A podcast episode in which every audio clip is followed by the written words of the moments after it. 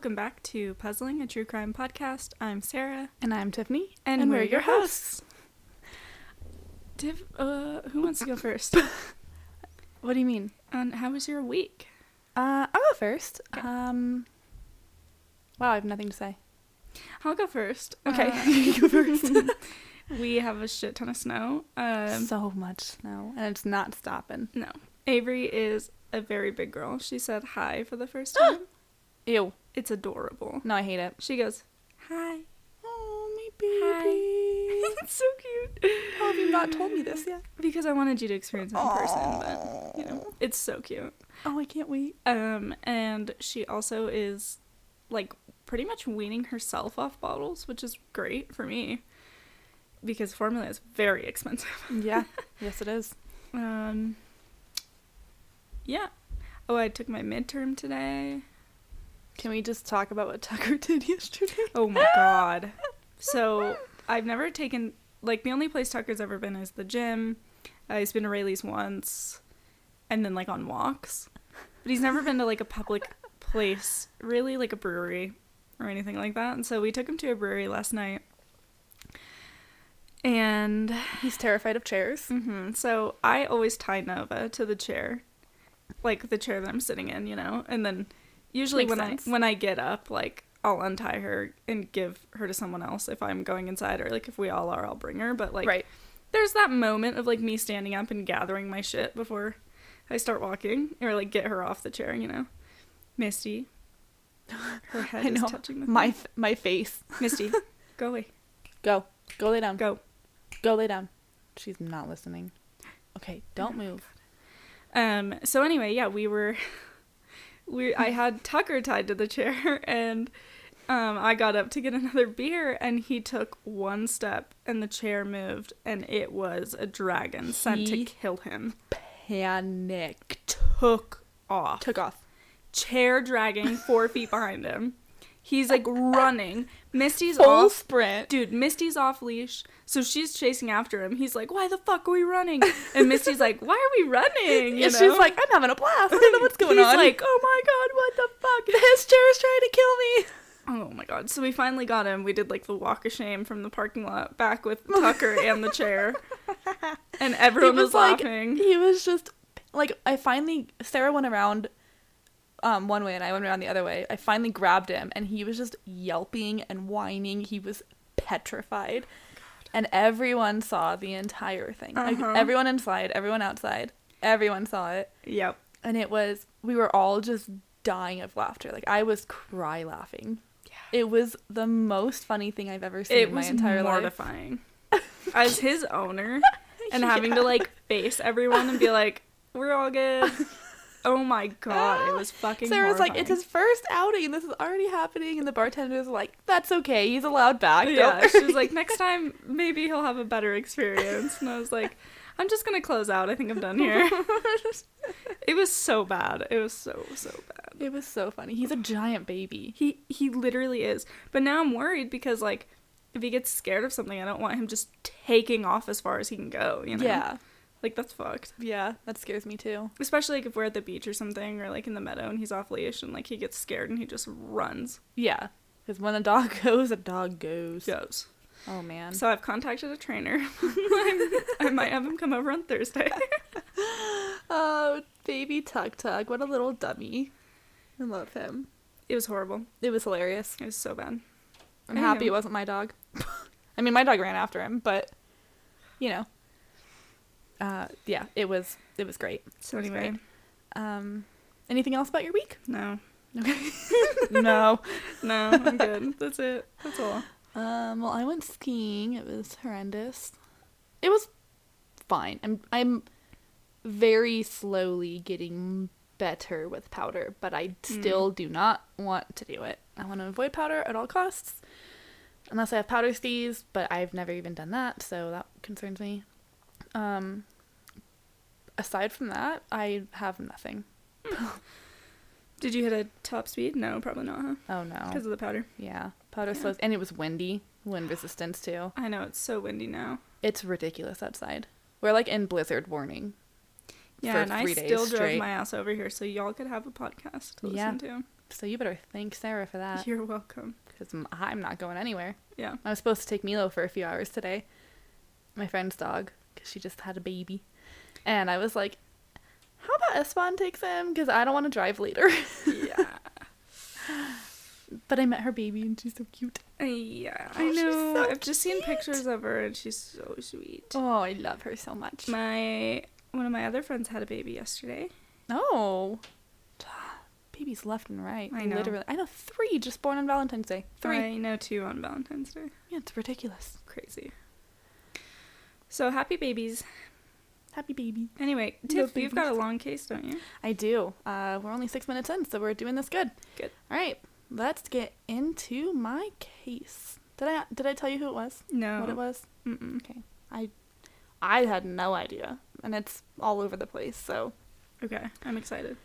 Jeffrey Robert MacDonald was born on October 12th, 1943, in Jamaica, New York, to parents Robert MacDonald and Dorothy Perry. Um, I couldn't tell. I think they may have been married. Um, she maybe just didn't take his name. I well, I saw it hyphenated somewhere. Oh, I don't okay. think it really matters because they don't stay together as far as I know. Mm. Um, but I don't think it's a huge detail, but I wanted to mention Right. it. Jamaica is a neighborhood that's a part of Queens. It's not like an actual city. It's like a just a neighborhood. like a sub, like a suburb. It's the not borough of Queens. Borough. That yeah. I think there's a word. is what I I I don't, don't know. remember. It's a neighborhood that's part of Queens. he, this is strange, and I don't know why. He swears his birthday is 1943, but his mom swears it's 1942. Ah, I have no Yeah. idea. It's very strange. Okay. But Is, does he not have a birth certificate to like go off of? I don't know. It's the 40s. I don't know how they did things. I feel like you still have a birth certificate. Yeah, right? you do. I, I have no idea. I mean, my mom had one in the fifties. yeah, I, I don't know, but I don't know. Hmm. 1943 is what's like noted everywhere, so we'll just go with that.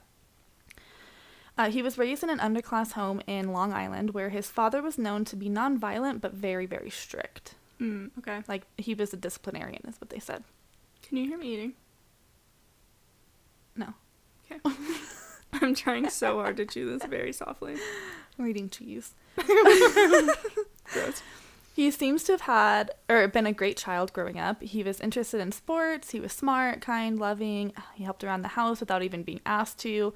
The whole nine yards, really. Like, he was just a great kid. Okay.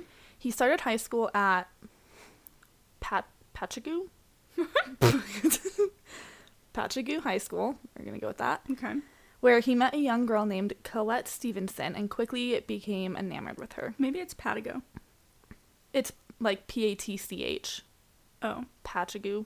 I have no idea. I'd say Patago. Yeah, that's what it, that's what it looks like. They fell in love and had a sweet little freshman year romance. She was actually in eighth grade. He was in freshman. He was a freshman, but they had like this sweet little romance until the following summer when Colette broke his heart. Oh. I know. He started dating a new girl named Perry Wells, and they stuck together for the rest of high school and into college.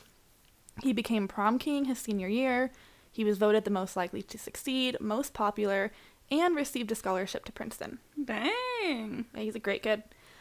After he graduated, he took that scholarship and enrolled in the pre med program at Princeton in 1962. While in his second year at Princeton, he and Perry split up and he re- reconnected with his high school sweetheart, Colette, again. She was a freshman at another college named uh, Skidmore College, so on the weekends he would hitchhike to go be there with her. We Pretty don't much- like him in the end, do we? no, we, we don't. Because you said he swears, and I was like, so he's not a victim. we will discuss every possibility. Okay. You'll get it. You'll get it. Mm-hmm. Um, they wrote letters back and forth frequently, and she was very shy and timid, and he felt like he needed to take on not only the role of being her boyfriend, but also take on the role of like her protector because she was just so so timid and, and sweet. this Oh is too God. funny. Misty, go. Go. I don't I like don't want to throw a toy for you. go. There we go. Yeah, she just had to Auntie Sarah tell her what's up. She's gonna come bother me now. um, uh, where was I? Uh, he, he- was her protector. Yeah, um, he was dating other women here and there too. I mean, he was in college and whatever. Um, Okay. yeah, he was like not solely there for just her, but okay, but he wanted to protect her, and she was the love of his life and his soulmate and all that confusing. shit. Yeah. Um, Okay. But once Colette fell pregnant with his child, he decided Ah. it was time to put the bullshit aside and marry her. you don't think? no. so at that point, Idiot. he was strictly just Colette. Okay. They got married in August of 1963. They had a nice wedding with like 100 guests and a nice honeymoon in Cape Cod before their first daughter, Kimberly Catherine, was born on April 18th, 1964. I've always liked the name Kimberly. Me too, and I like the nickname Kimmy. I don't like that. Oh. Unless s- someone who listens' name is Kimmy, then I, I like your name. Well, I knew someone who was named Kimberly, and she pretty much went by Kimberly, but me being me, I like to call people by nicknames, or if they go by a nickname, I like to call them by their full name. so I would always Mm. call her Kimmy. She was Kimmy to me, strictly. Kimmy, I don't know. Nobody else doesn't called have- her Kimmy. Doesn't have the right feel. They called her Kim. Kim. She went by Kimberly and Kim, but I called her Kimmy. Hmm, interesting. Maya's trying to get in my lap. Get out of here. I have a full lap open, Maya. I'm t- she's obsessed with me. uh, Kimberly grew up to be a shy, sweet little girly girl. She was adorable. Please tell me they had a tomboy too. I love it. They do. Oh, I love it. I love it so Once he completed his pre med studies, he moved his family to Chicago, where he was accepted into Northwestern University Medical School in 1965. They moved into a one bedroom apartment where Colette was a stay at home mother. It, it, it, they didn't like say that, but that's kind of what it seems like. It didn't sound like she worked at all Okay. at this point.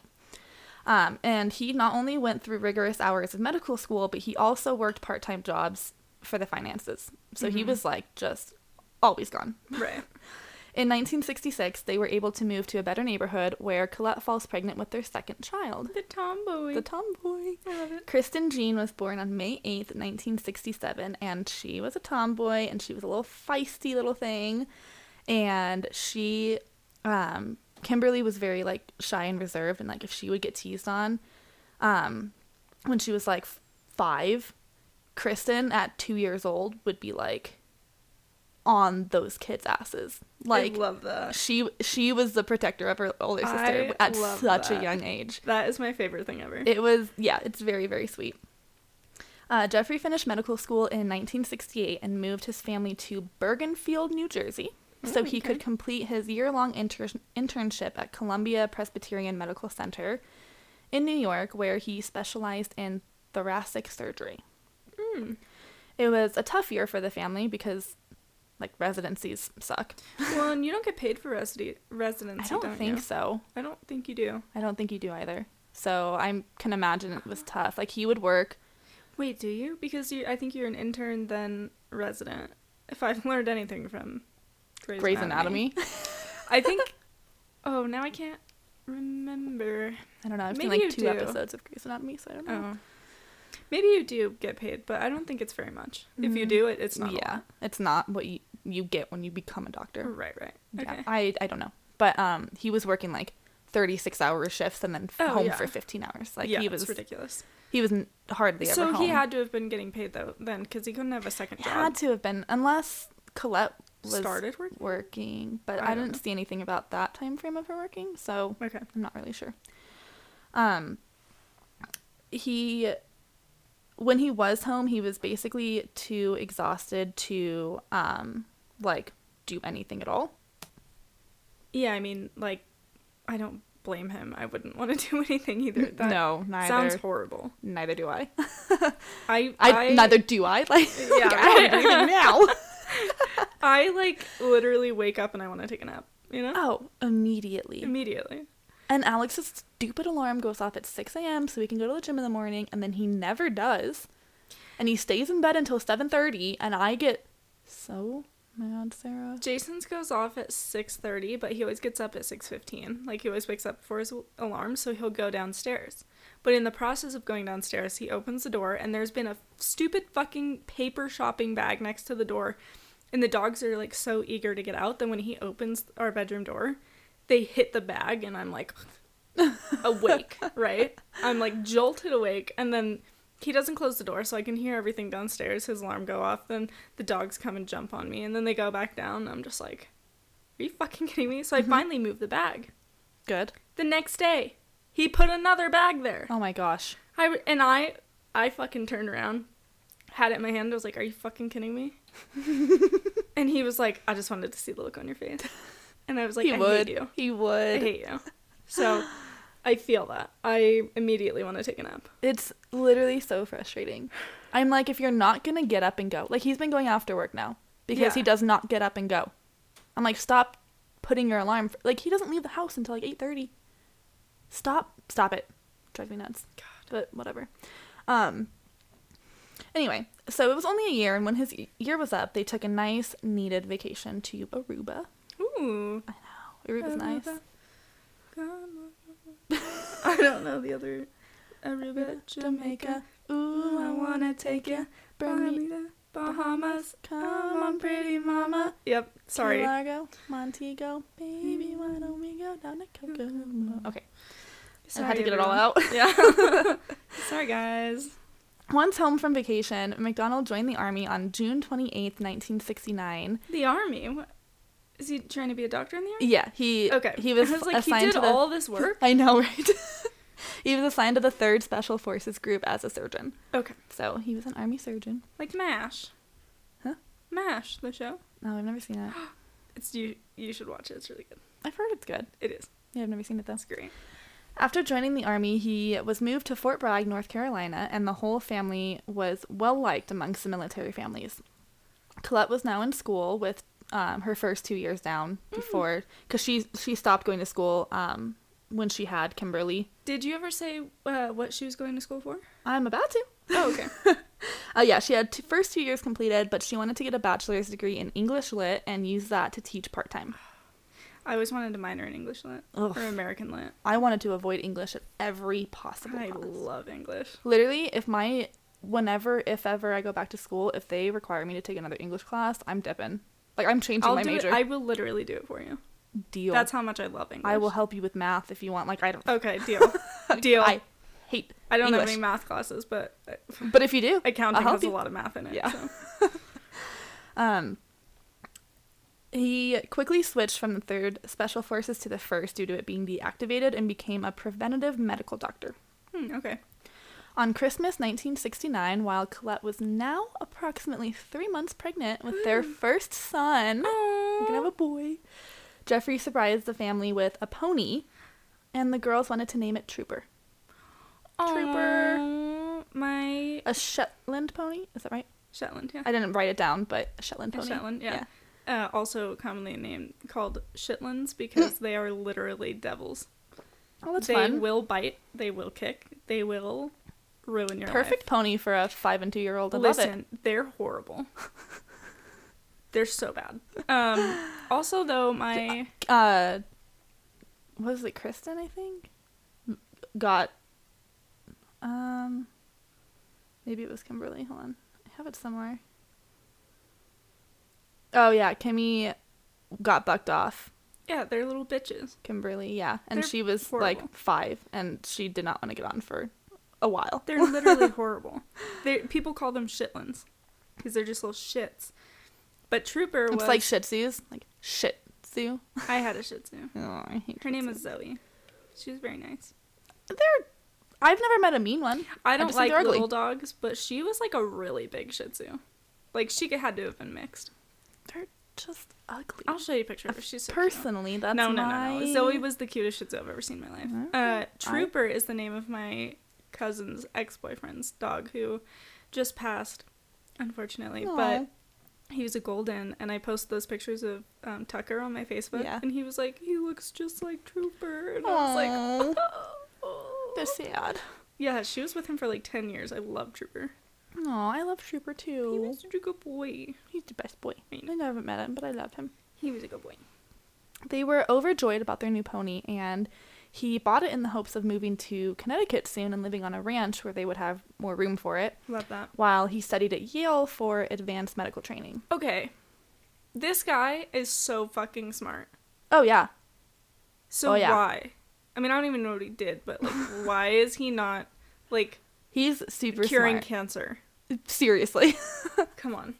Especially with like growing up in a poor family and like in a poor area He and really stuff. made like it. he really did. He made it like out of the stereotype and the cycle and like mm-hmm. what the fuck? Yeah. Well, there's a lot of twists and turns in this, so I hate it already. buckle up.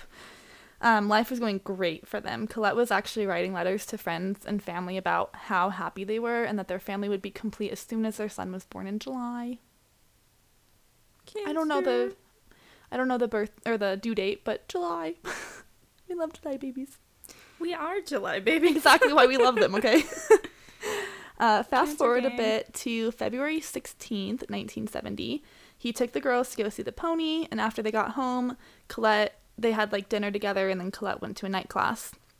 They had a fun night. Oh, Like him and the kids. Yeah, him and the kids. They had a fun night, like goofing around. He was like pretending to be their horse, and like Hmm. they were riding on his back and whatnot. Like it was Okay. it was normal and cute and great. And then Kristen, the, the two year old, was put to bed around seven, while Kimberly stayed up for a little while playing games. Colette arrived home around nine forty, and they hung out together on the couch before she decided to call it a night and go to bed. He ended up falling asleep on the couch in the living room. And it wasn't until 3:42 a.m. when a 911 call comes in with a man quietly saying, "Help, 544 Castle Drive, stabbing, 544 Castle Drive, stabbing, hurry." Unquote. Mm-hmm. And this actually surprised me. It took military police around 10 minutes to arrive at the property. You're on base. Right. How far do you have to go? That's what I'm saying. I'm like, why did it take 10 minutes? He literally said there was a stabbing. Yeah. Like, when you're on base. I I mean, I've never been in an army base, but like I can't imagine they're, they're, not that, that big. big. I know some of them are now. Like they've got whole shopping centers and like all that shit. But like I would imagine back then they In 1970. were just neighborhoods. like Basically, yeah. I mean, that's what I picture too. You can correct us if we're wrong, but. right. I always picture there's um what's that one movie where they're running through the army base and it's like all the houses. It's like a little neighborhood and then like the main command ba- like center or whatever and like the hangars are behind it. And no they're idea. they're all running in a line. It's a movie. Someone will get it. Someone will get it. But yeah, I always imagine it's like pretty I small. mean, Fort Bragg is one of like the larger bases. it's so weird because there's a Fort Bragg in California that I think is also a base. Is there? Yeah, it's it's right next to Nes- Sonoma County. Huh. I think there. Are you sure? Yep. I don't positive. know. I grew up there. Well, Fuck. yeah, yeah, I know. Whatever. anyway, uh, when they arrived, the front door was locked and the house was dark. No one was answering the door, so they continued around the back do- to the back door, where they found the screen door closed, but the actual door wide open. Okay. So they go in and they start going through the house. Um, they come to the master bedroom and they immediately started shouting for someone to get Womack right away, which is the hospital at Fort Bragg. Right. Right. They found Colette on her back on the floor of the master bedroom with um, one breast out and one eye open, What? but deceased.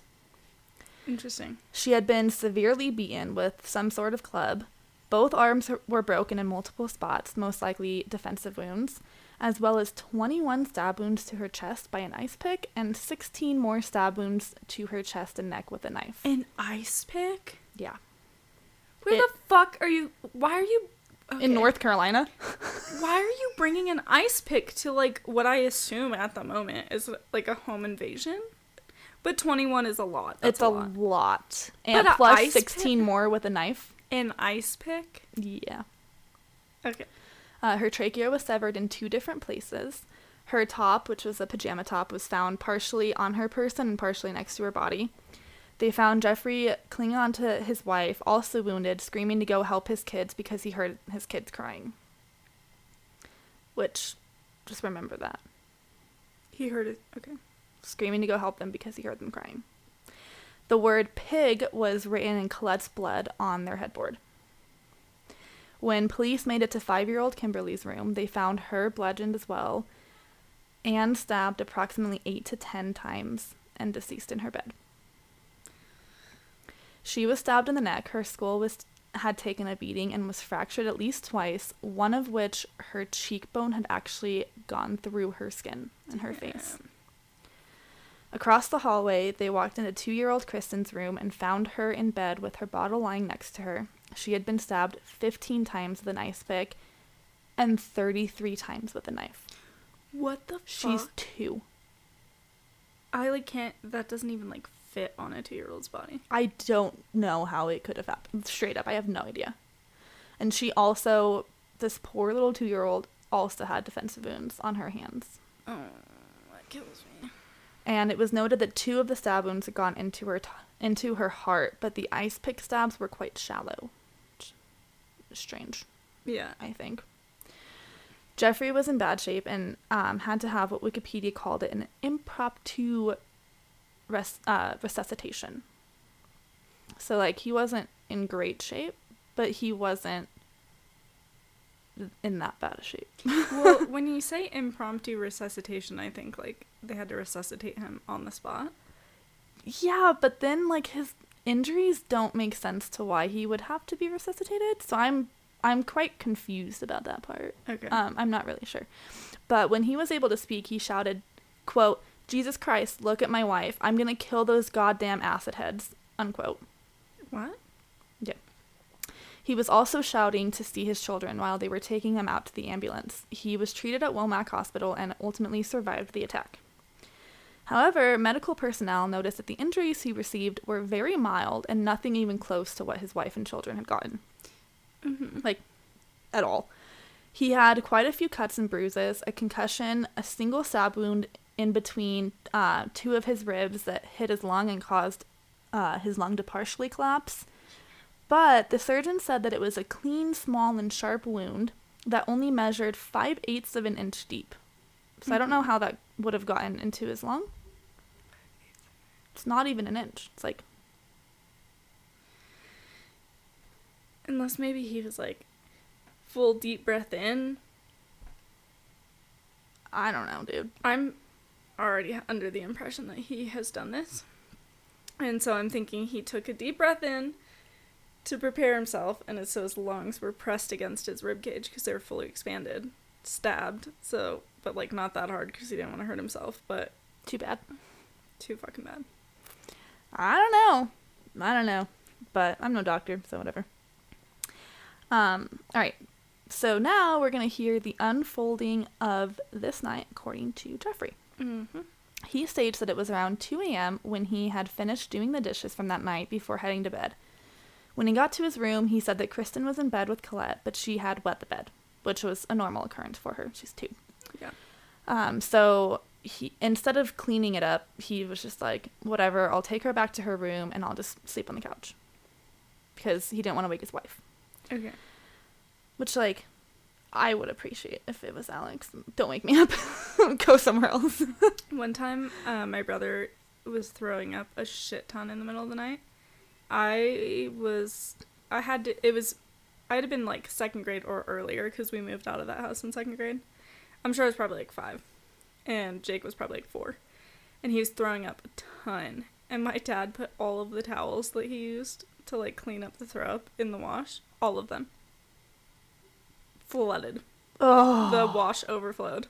Yeah, you have to like shake that shit out first. Well, and like, he put like ten towels in there, and like our entire downstairs was like flooded with oh my pukey, gosh. soapy water. Ew. It was so bad Ew. It's like it got clogged and then it's like when we had that clog in our like main unit and all the raw sewage was coming out of our washer drain into our kitchen. It was disgusting. Oh my gosh, I hated that. Um but yeah, so he went out to sleep on the couch. He fell asleep, and then a bit later, he was awoken by Colette and Kimberly's screams. Colette was screaming, Jeff, Jeff, help, why are they doing this to me? He jumped off the couch, but was immediately attacked by three men. Three men. three. Okay. A black man and two white men. Mm-hmm. The shorter of the two white men was wearing surgical gloves. He then noticed a fourth person, um, a white female. Okay. this, is just, this is just ridiculous. She was wearing knee-high black heels and a floppy hat, and had and like it was partially covering her face, Mm-hmm, and had long blonde hair that he said could have been a wig. He wasn't sure. May I ask, had he recently seen any spy movie? Any of them at all? Not that I know of. But Because- this is only six months after the Manson murders, which we uh, will also get into. Okay. Yeah. Okay. um. Cool. Uh, wait, it gets better. Mhm. It gets better. Mhm. Um, it was also raining, so he said that her shoes were like sopping wet, like dripping from the rain onto the carpet, Okay. like soaking wet. And she was holding a lit candle and chanting, "Acid is groovy, kill the pigs," over and over again. Hmm. Interesting. Acid is groovy, kill the pigs. Okay. um. When I read that, I'm like, seriously. you have all the time to inspect how much water is coming off of her boots when you're being attacked by three people. Oh, he gave like too much detail. Like it was, it was strange. Okay. And he's on an army base. You have to assume that these people live on base, or else how are they getting in? Uh, it's the 70s. It's not. I don't think it's as like. They're not as like. You don't have to go through, like a, a gate and a guard to like. I don't know. Really? I I I could be wrong. I'm That's my guess. because it seems like it's just. It's an army base. You should have guards. like. right. I don't. I don't know. Well, it also took them 10 minutes to get there, so who knows. Um. He was hit with a club and an ice pick by the men while the woman screamed, Hit him again. He said his shirt was pulled over his head down to his wrists, which is how he was able to fend off the ice pick jabs. Which, okay. Okay. But that is. Go ahead. I look. Even if you're on acid, oh shit, I've never done acid, so I don't know. But even if you're on acid, I think you wouldn't dig through your garage to find an ice pick. Like that seems like something that maybe is already in the house. That's just like, oh, this is convenient. I would have to agree with you. Especially if you're bringing knives as well. Like, wouldn't everyone just be like, Why would one Yeah. person be like, ice pick? what the fuck? I I, just know. okay. This gets. It doesn't stop getting wild. Like, it's. This whole. To the very end is fuck wild. Okay. Um, but as much as he fought, he was still knocked unconscious by the men, and when he woke up, they were gone. He first went into his daughter's rooms and tried resuscitating them, but failed. But he heard them screaming Exactly. or crying or whatever he said. That's why I said tell you to remember that. yeah. Yeah. So he knew they were fucking gone. yeah. Um. He. This is his account. Probably because he's saying, that's why I have the blood on my hands. Or whatever. But he didn't. Yeah, So he I'm didn't telling even- you, we will get there. oh, okay, okay. Um, he tried resuscitating them but failed, and then he tried. He went into the master bedroom, saw his wife, tried resuscitating her, also failed, and then decided to call the police. Mm-hmm. Um, police basically put out a bolo for the description of the quote intruders, Right. but by 6 a.m. they were already like, "Yeah, this is pointless. Let's stop doing this." I looked it up and I cannot find anything about like guards in the 70s, so I don't know. so it's possible. Um, they found all of their murder weapons abandoned outside the back door an old hickory brand knife, an ice pick, and a 31 inch long piece of wood with blood on it. Like a piece of lumber. Where did that come into play? That's what everyone was hit with initially. Oh, okay. Yeah. Um, including him, apparently. Mm. They were all wiped clean of fingerprints, and police determined quickly that they all came from the MacDonald residence. Oh, interesting. Even though Jeffrey swears he's never seen those items in his life. you would fucking know if I have an ice pick. I don't. I n- I've never used it. I know I have an ice pick. An ice pick isn't something that like gets hidden in a fucking like on a shelf somewhere. right. An ice an ice pick, you know if you have an ice pick. And the um, piece of lumber matched wood that was found in one of the daughter's rooms, in one of the closets. So, I'm sorry, what? which is also kind of strange now that I think about it. I, but yeah, it matched one of the daughter's closets. The, wo- the Wood. Wood. Yeah. Like it got ripped. Was it like a frame? I like the framing of the door? I don't know. I'm thinking maybe like um, like either like a oh, the pole, Okay. or maybe like a two by four. I don't. I don't know. They, they didn't ex- like explain what exactly the lumber was. Uh, the FBI quickly started helping mili- military police to figure out what had happened, but by February 23rd, they were called to quit searching for the source, the four suspects overall, Mhm. because nothing in the home leads to the possibility of intruders. Mhm. MacDonald was a trained. He was trained in unarmed combat in the military. So like Oh, so like um fist knives. Yeah, yeah. blah. Right. Armed, they mean guns. Right. Okay. Yeah. Um, but claims he couldn't fight off the attackers. Mm-hmm. Which I mean, like if there's three of them, maybe. And one's a woman who's just chanting. well, the there's candles. that's the fourth one. Oh, right. so there right, were right, three right. men. Okay. He says. But you would assume that one of them was upstairs because the wife was I think it was a, it was a one bedroom or a, a one story, or okay. but one of them was not in the room because he was in the living room Yes. when this all happened, Yes. and the three were in their separate rooms. So it's just one guy. Cause look, okay, so he woke up to his wife screaming, uh, supposedly Mm-hmm. screaming, saying, "Why is he doing this?" So you assume someone is attacking the wife. So that leaves just now two men and the one creepy woman chanting. yeah, So two half outfit is groovy. two, two men and one weird ass. and then it's like so, but but maybe even there's another guy in But maybe I'm just saying it's not three at once because that doesn't well, make he sense. says it's three at once, but, but it doesn't make sense. But Did this guy come is- running out? There's so much more, Sarah. It just it's I know the math ain't mathin'. I want to like explain to you the No. rest, but I I can't until we get there. I know. No, I I get what you're saying. Cuz this like guy's an evil motherfucker. And that's all I have to say. Like, I- don't even give a shit about the rest of the case. I literally don't care because anything that he says at this point is bullshit. Unless. you would be surprised. Are you actually kidding me? I'm telling you, you have to make your own decision in this case. I hate There is a solution to, at the end. There is a Uh-huh. solution, Okay. But it's still very everything is still very strange. And we will we will Tiffany, keep going. Tiffany, I swear fucking God. I'm telling you, ever. I literally thought that after he said their his account, and then we like got into him getting arrested. I'm like, story's over. No, I'm not even halfway done. like, I. uh, okay. I will decide at the end. Um, there was a coffee table that was knocked over and a flower pot that had fallen and was broken, but those were the only signs of a disturbance in the living room where he apparently was trying to fight off these attackers and they rendered him un- unconscious. He also claimed that his shirt was torn in the living room, but not a single fiber was found in the living room. The fibers were found underneath Colette's body and in both of the children's rooms. hmm I'm gonna. Look, And look. on and one of one fiber being underneath the baby's fingernail. Look.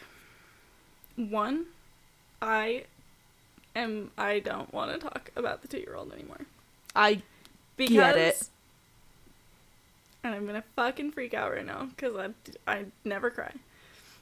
But like I'm picturing, even Avery, like at her age, would probably defend herself. Like I mean, not well. right as But much as she's like she would put her hands up and like, And, what like, are you doing to me? I'm me? just picturing Avery doing that, and it's fucking killing me. oh, it's her, and and it terrifies the shit out of me because like they were such a good family. And they were happy. yeah, and yeah. she's literally sitting here. Oh, our life has never been better. We are the happiest we've ever been. It our doesn't son's seem gonna like be born. there's a trigger like, to any of this. If yeah, if he did it, because obviously like there's some twist coming, but if he did it, like there was no warning, it seems like like we don't have an inside view into their family, right. But, But, from the outside, they're the perfect family. there was no warning, and so like And that like makes you think like obviously I would never think that Alex would do that to me Jason and our kids. loves that little girl. Are Yeah. you fucking kidding me? But like, and it's like wild I would to never think, think- that yeah, like it could happen, which is Yeah. terrifying. fucking wild. I hate so, it. I hate it a lot. Um, two, I'm gonna just go out on a limb here and say, I bet that all of the wep like, all of the weapons didn't have fingerprints, but I bet the knife probably will have his blood on it. The ice pick won't, No. and the wood won't have his blood. Incorrect. Incorrect. Uh, we'll talk about it. Because I'm thinking he just stabbed himself and then maybe like, I don't know, punch him. He didn't use the knife to stab himself. The ice pick? No. The wood? No. Yeah, we'll get there. So he doesn't have any blood from his family when he tried to resuscitate them on his hands, like where you would where you would have it if you resuscitated someone. Look, this guy's guilty. You can't tell me otherwise. Ah. All right, go on. Go on. Fuck it, go on. I'm Okay. done. I'm done here. I don't want to like give too much away yet. Okay, question. okay.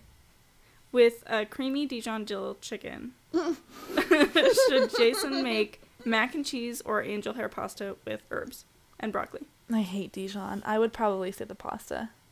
What, mac and cheese or angel hair pasta? No, the angel hair. okay. Thank Are we done? Yeah. Okay. Um. Ah, where was I? There we go. There was also blood-stained wooden splinters in all three bedrooms, but even though he claims to have been hit with it himself from the intruders, not a single blood-stained splinter was found in the living room. Yeah, because he wasn't hit. There was no blood or fingerprints on either one of the phones in the home that he used to call 911. Not even fingerprints. Even though he claims to have tried to So he was wearing gloves. all three of them. So he was wearing gloves. No. Well, maybe, but like no. God, Jesus, I It's it's possible. But there he has an explanation for that. I feel like I already know what happened, but like I probably don't. Um, I'm yeah, just like over here trying why to cry, why would you wash your hands in the midst of a panic when your entire family's dead? right. You know what I mean? Yeah. Did he say he washed his hands? Somebody said. No, but that's what I immediately assumed. No, like I, if there's I no blood, was wearing gloves. I mean, But I guess they would've found- either. Well, that's why he's wearing gloves. No fingerprints, no blood, but then they would have found gloves somewhere. Okay. And lastly, they found a small piece of a surgical glove, Okay. like the one that he said the smaller white man was wearing, underneath the headboard with Colette's blood on it. so what? Did he put it down the fucking garbage disposal or something? How'd he get rid of him? I don't know what happened to the glove. Literally no idea. Did he eat him? Possible. this guy is not human. this guy's not. uh, anyway, um, it's the exact same kind of glove that they had kept in their house at all times. Oh, of course. Shocker, right? And remember how he said that the woman's boots were soaking wet, dripping water? Yeah, there's no water in the house, is there? Yeah, the single only footprint found was from a bare foot, and it was covered with blood leading out of Kristen's bedroom. A barefoot, hmm bare. I, as soon as you said that, I was like, that house, that carpet's gonna be bone fucking dry. Mm-hmm. There's the twist We'll get there. Trust me. I just don't understand how. Unless some psychopath is like, I confess. Whatever, go on. okay. Yes. Anyway, his story fell apart real quick. They also questioned neighbors of the MacDonald's, and no one claimed to hear any ruckus coming from the house. Of course not. aside from Colette yelling in an angry tone of voice. But they and don't I don't what know she what said. time. I don't know what was said. I don't know. But they heard Colette yelling, and she sounded angry.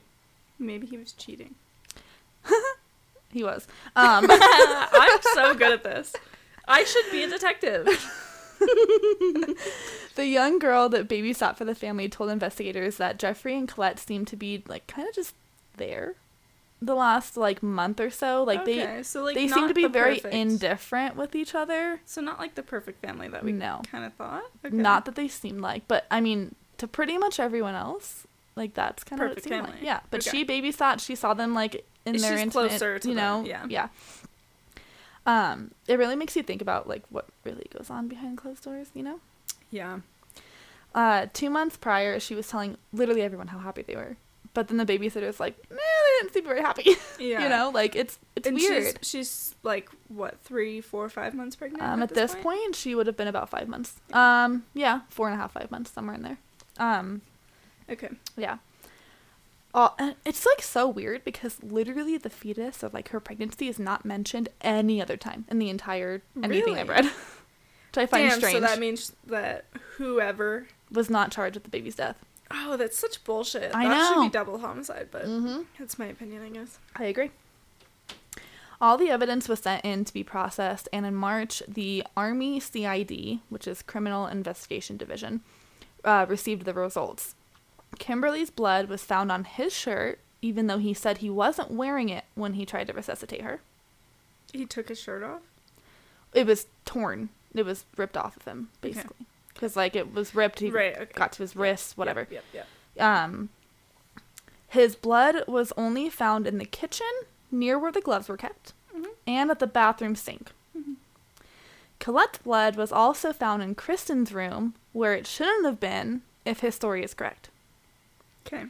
Kimberly's blood was found in the master bedroom, not just in her room, and enough of it, like brain matter and everything, was found in the master bedroom, which means that she would have been attacked in there and then they would have carried carried her her. to the room to finish attacking her. Like Or was she killed in that room and then brought to her crib or her bed? Well, it they're they do have a full theory of what exactly happened. okay. Um, but basically, we'll go into that too. But like, basically, they think that she was hit in the head, um, in the master bedroom, and then carried into her room and then stabbed. Okay. I again, I don't know any intruder that's gonna do that. It's, Like they don't have time. It's very weird. Uh, yeah, it doesn't make sense to me. They had determined that the four members of the MacDonald family were the only four people in that house that night. Yeah. Shocker, right? Shocker. We all expected that. Yep. They did a forensic reconstruction of what they believed happened, and they think that Colette and Jeffrey got into an argument, possibly about the fact that Kristen was always wetting his side of the bed, because I would get annoyed with that too. Sure. I get it. Sure. or possibly about his inf- infidelity in the marriage. Mm. Both valid things. I mean, when Avery was spitting up on me literally constantly, like it was fucking annoying. She only spit up on me like twice. Oh my god, it was Love her. constant. The amount of times I've thrown her up in the air and could have got spit up in my mouth. Do you know She never even drooled on me. Dude, I used to Love that reek. baby.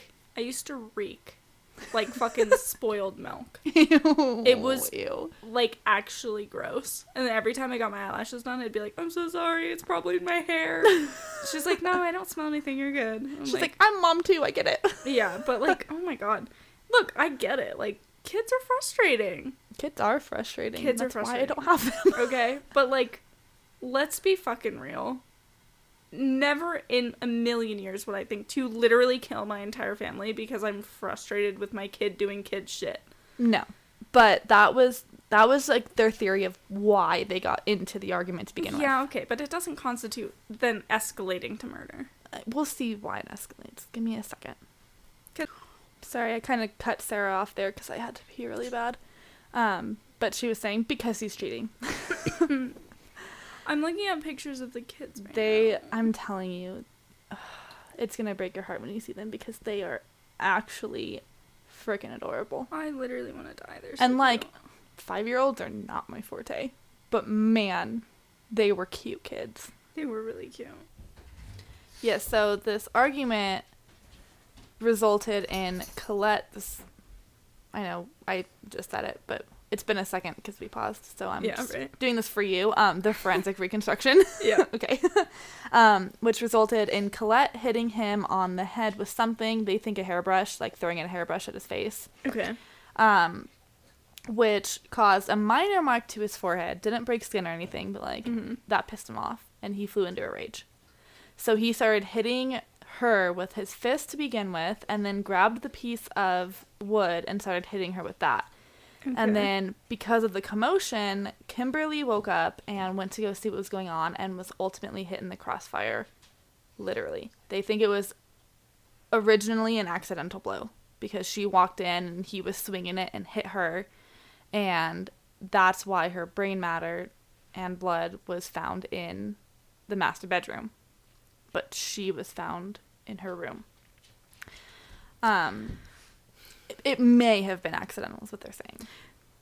okay. But it would have been fatal, regardless. okay. That one blow would have been fatal. But now he needed to cuddle. Cu- cuddle. We're just talking about cuddling the dogs. Mm-hmm. now he needed to cover up not only the murder of his wife, but now the murder of his daughter too. So he carried Kimberly into her into her room where he proceeded to stab her repeatedly before heading into Kristen's room to ensure there wouldn't be a possible witness to what he had just done.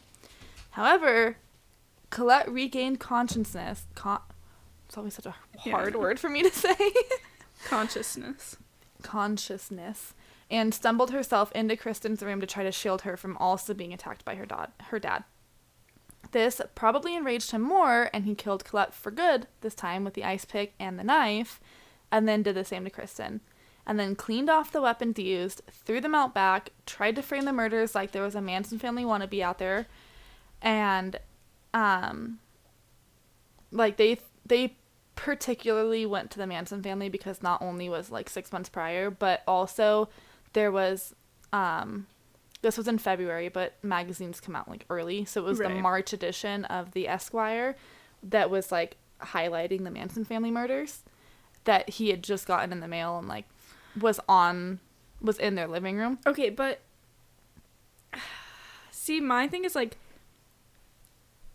even if you were that angry, right, and you kill your wife, and your daughter gets caught on it by accident, like, how are you that angry to then kill your other? Like, you could just say, "Oh, they probably didn't know that she was in there," and or I, I fought them off, I scared them away, they like beat me up, but they got out in a hurry. Like, do you really have to do all of right. Like she's sure two and a half you can you're communicating, you're seeing but like But- she didn't move from her room. exactly. So she's not even a witness. Like they Right. think that he did this to eliminate all witnesses, period. But the door, like she's in a room with her door closed. I assume Maybe. like maybe, but still, she can't tell them like thoroughly, like, oh, it wasn't you know, right.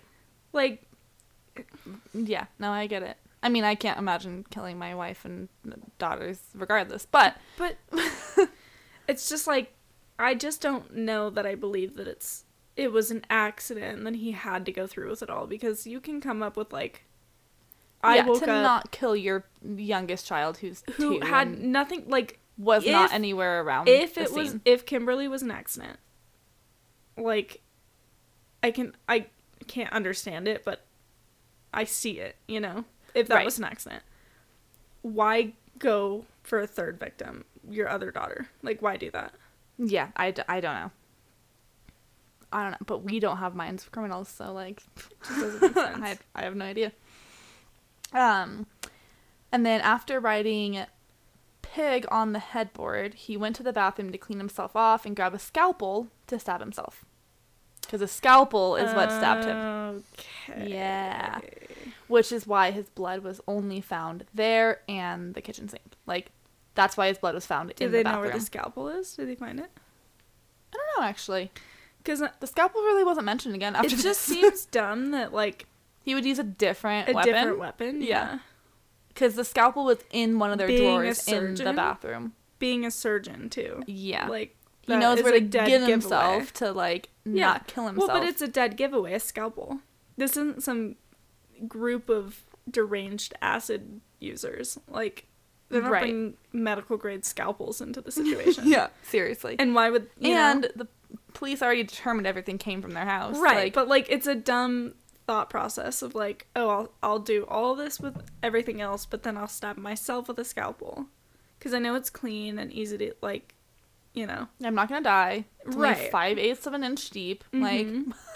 but like from the other perspective of a group breaking in it's just like why would they switch to a scalpel where are they getting scalpels yeah, like they clearly still He's have the knife, the knife, the knife and the ice pick. right You know, And like a it's not like they're they've gotten rid of that and then came back in to finish him off. Like that doesn't with make a sense. scalpel With a scalpel they like- found in the house in yeah, a okay, drawer. whatever Yeah. no it doesn't make any Uh, sense it doesn't make sense to me either.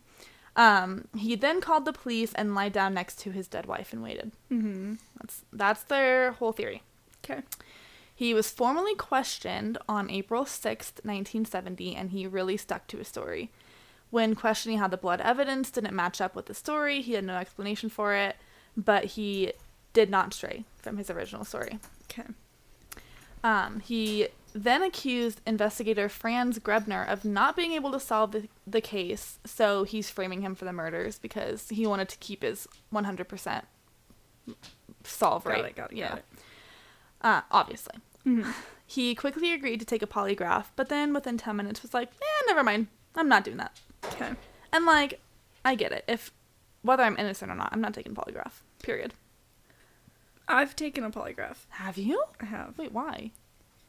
Uh, Uh, I think I know this actually. yeah, when I was eight, my dad thought I stole his phone. Oh, right. And I didn't. Yep, yep, yep. So he took us in to like scare us or whatever he said.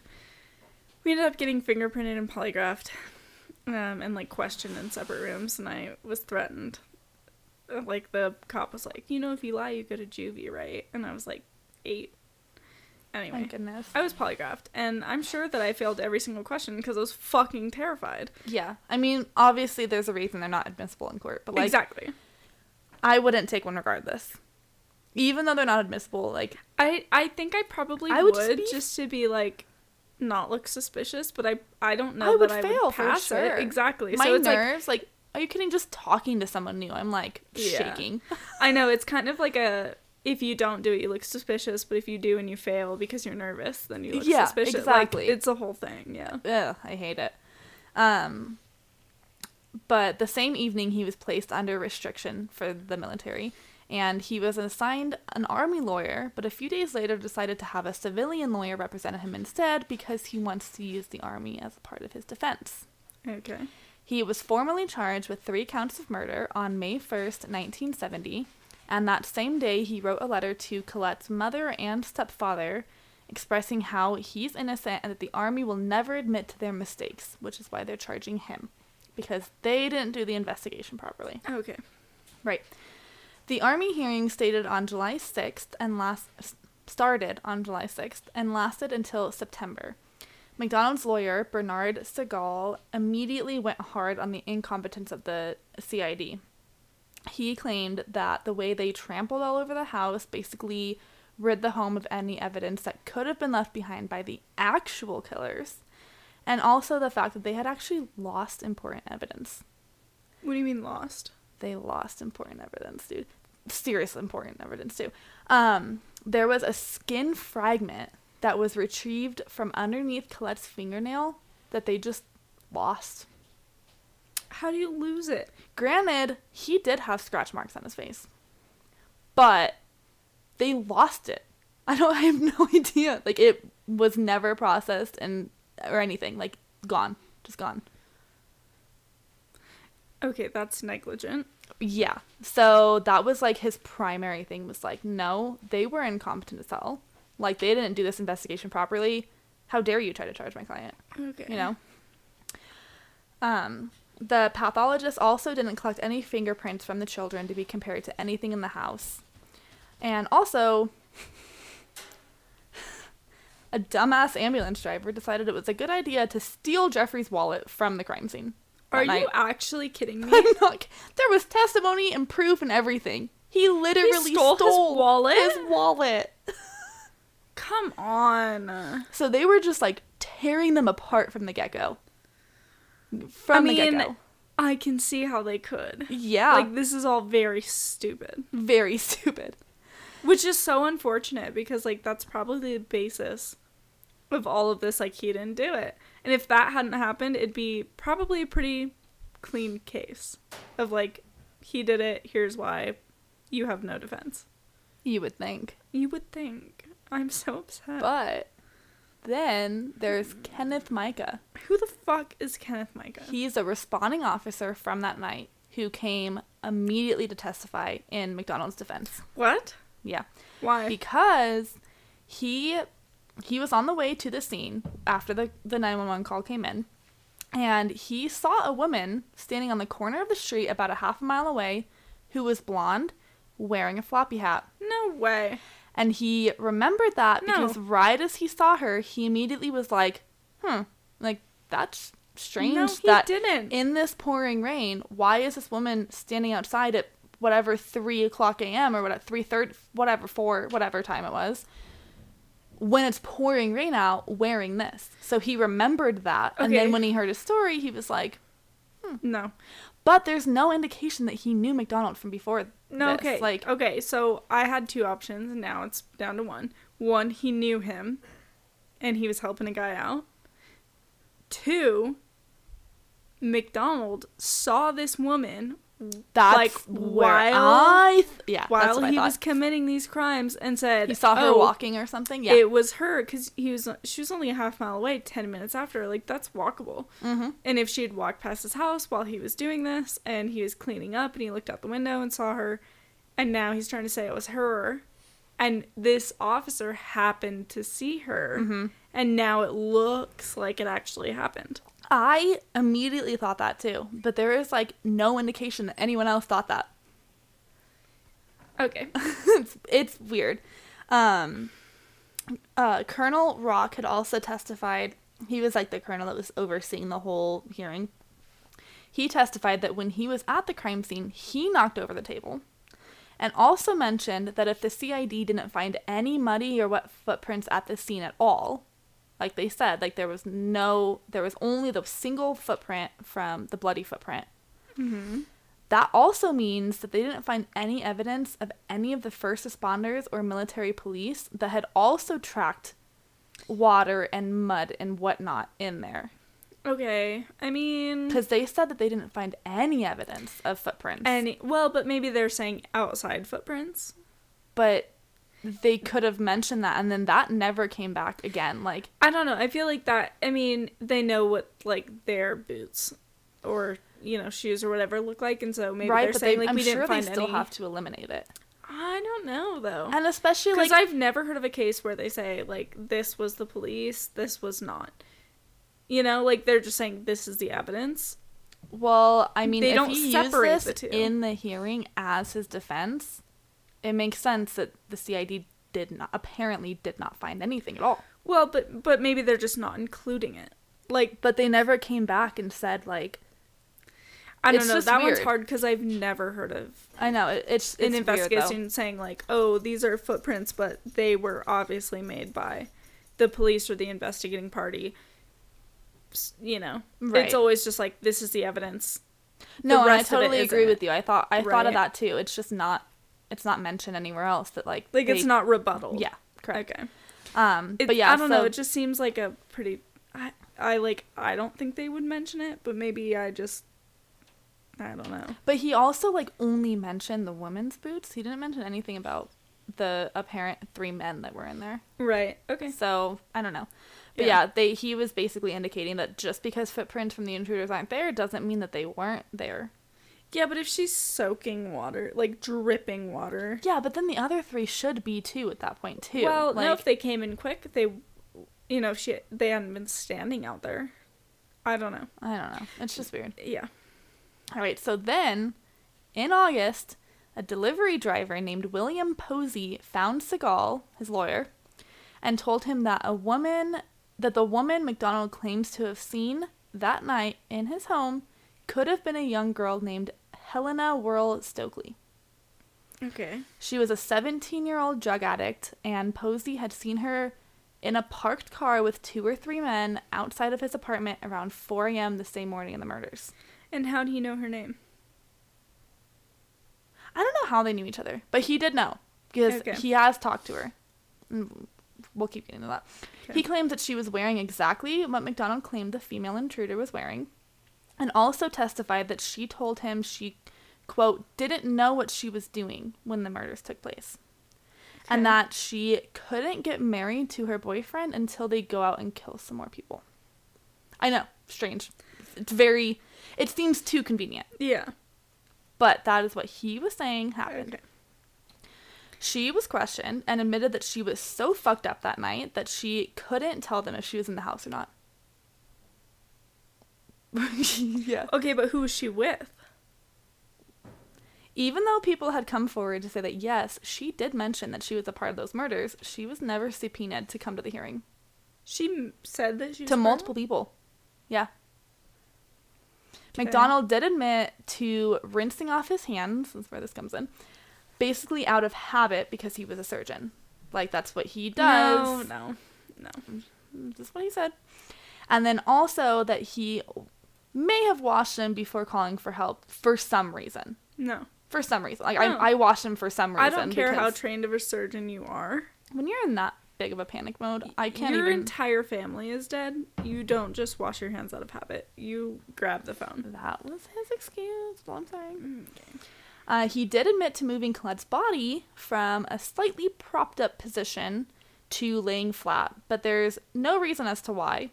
And he I also imagine to resuscitate, but if he that okay, yeah, but he didn't give a reason. He literally said like, "I don't know why I did it." Basically, my first thought was to resuscitate, but if he couldn't even give that, suspicious. he couldn't give that. suspicious. Yeah. Um, he also said that he had two or three puncture wounds in his chest, some wounds in his bicep, and about 10 different small wounds from an ice pick in his tummy area.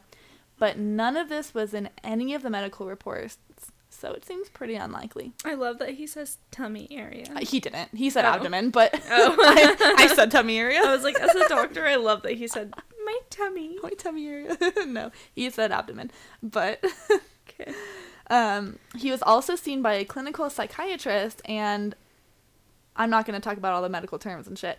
Uh, but basically, the psychiatrist's conclusion was that he believes MacDonald was victimized. He was not the suspect. What do you mean he was victimized? Like, he, was, a one of the victims. Yeah, Okay. that was his professional opinion. Opinion. Okay. After the hearing was over on October 13th, 1970, Colonel Krewenek Sure. thought that there was insufficient evidence to charge MacDonald with any crimes and motioned for the charges to be dismissed. No. And I it just worked. Don't believe it. It worked, Sarah. Charges were dismissed. I just don't believe it. They were dismissed. All of the charges were dropped, and he received an honorable discharge from the military in December that same year. up. There's nothing honorable about him, No, no, in my opinion. right. Let's just reiterate. This is my opinion. You can have that opinion. I am not a detective. But this is but we do this every week. okay? yeah, literally. we do this every week and it's my opinion. I will say no more. I get it. Um, where was I? Uh, he moved to New York City for a short time, and then to Long Beach, Long Beach in July of 1971 to work as an emergency room California? physician. Yeah. My uncle lived there before he moved to England. Oh, really? Yeah. I've never been to For a Beach. long time. Well, he also lived in Huntington Beach for a while too. Actually, he didn't move. Long Beach is He bougie. lived in Huntington Beach. Bougie. Worked in Long Beach. I believe. Long Beach is bougie. Well, yeah, I get it because he had a three hundred and fifty thousand dollar condo in the early seventies. Okay, so he So, like, obviously had a life insurance policy on his wife. On That's not mentioned anywhere, but he's also a doctor. So, in the army. Right. I don't know. He probably did have a life insurance policy. It's just not mentioned. I, I don't know anything about it. I'm just saying, how are you affording this lifestyle? He also became an instructor at UCLA amongst doing some random other things. Like he was like an advocate for uh, child abuse victims and Oh, really? Yeah. Were you, you fucking shitbag? Okay, go on. Um, he then settled down for in the late 70s with a 22 year old flight attendant named Candy Kramer, What a bitch. and things were looking really not good her. for him. He, she's not a bitch. No, she's Sorry. innocent, and she's he- Also, my dad was the high school, or his high school um, homecoming king. he was. My dad was, yeah. Oh, And do you want to I would have never been nominated. do you want to know what his, the homecoming queen, his date, was Yes. named? yes, Candy. Yep. Ah! and he says he can't remember the sister's name, but he think it he thinks it was something similar, like Cookie. Oh, ooh, Very stripper name. I hate that. Yeah. Um, he was like, I know it, it was something sweet like that, and I want to say it was Cookie, but I can't remember. Oof. That would I would Like, be so actual mad legal if those were names. my parents. Actual Oh, legal names. I would lose my mind. Yeah. My name was Cookie, and my sister's name was Candy. But I just Uh-uh. I know that the girl that he won high school king and queen with, or homecoming, was, Candy. Candy. My dad was an attractive guy. Let me tell you. I'll show you. I have pictures. I'll show Okay. you pictures. Um, And then a new CID was formed in early 1971 and was told to continue looking into the four suspects that MacDonald had claimed were in his house, but to definitely not eliminate him as a suspect. No, as they should not. No. Uh, Colette's mother and stepfather, Mildred and Alfred Kassab, Yeah, what they have to say? they were fully on his side. What? Straight innocence. Are you kidding? He was innocent to them. Really? But they did testify at, their, at the hearing and everything. Like, we believe he's innocent, and these are this is my daughter and my grandchildren that we're talking about, and I believe he's innocent. No. It didn't take long for them to switch a fl- or Okay, flip the thank switch. You. Thank you. And after um, Alfred noticed the inconsistencies in Mac's stories, like he was changing the amount of times he was stabbed. And like he went on a TV show and was like, Yeah, I was stabbed this many times, and three of them could have been potentially fatal, but like none of his wounds were fatal at all. I mean, like maybe couldn't have been. maybe a punctured lung, but like But like that would have taken then- so much time for him to die. like like you weren't in immediate danger. No. And Like- he's like on TV talking about how at least Three or of, four of them, them. Yeah, okay. were potentially fatal. Right. And he's like, Alfred's sitting there like, I saw you less than 24 hours after this happened and you were fine. And he had like barely any bandages on his body, like nothing to his chest and, and stomach. Like he was saying that he had all these puncture wounds Right, right, and right. like, yeah. So he was like, that's, that's not right. Um, so M- MacDonald had even told Alfred that he and a few other army men tracked down and killed one of the four people who killed his family. oh, really? Mm-hmm. He didn't think to bring that up. No, and like he's also involving other army men who are not but named. also now you're committing murder. right. Like, and you're admitting that to someone like I get it. vigilante justice. I get said it. If vi- somebody vigilante uh, vigilante justice. That's like still not legal, dude. Yeah, and if somebody like killed my family, I get the one. Oh, I kill- literally said this like- last week that if anyone ever Uh, yeah. killed, it was when I was talking to, you know who. Do I? oh, okay.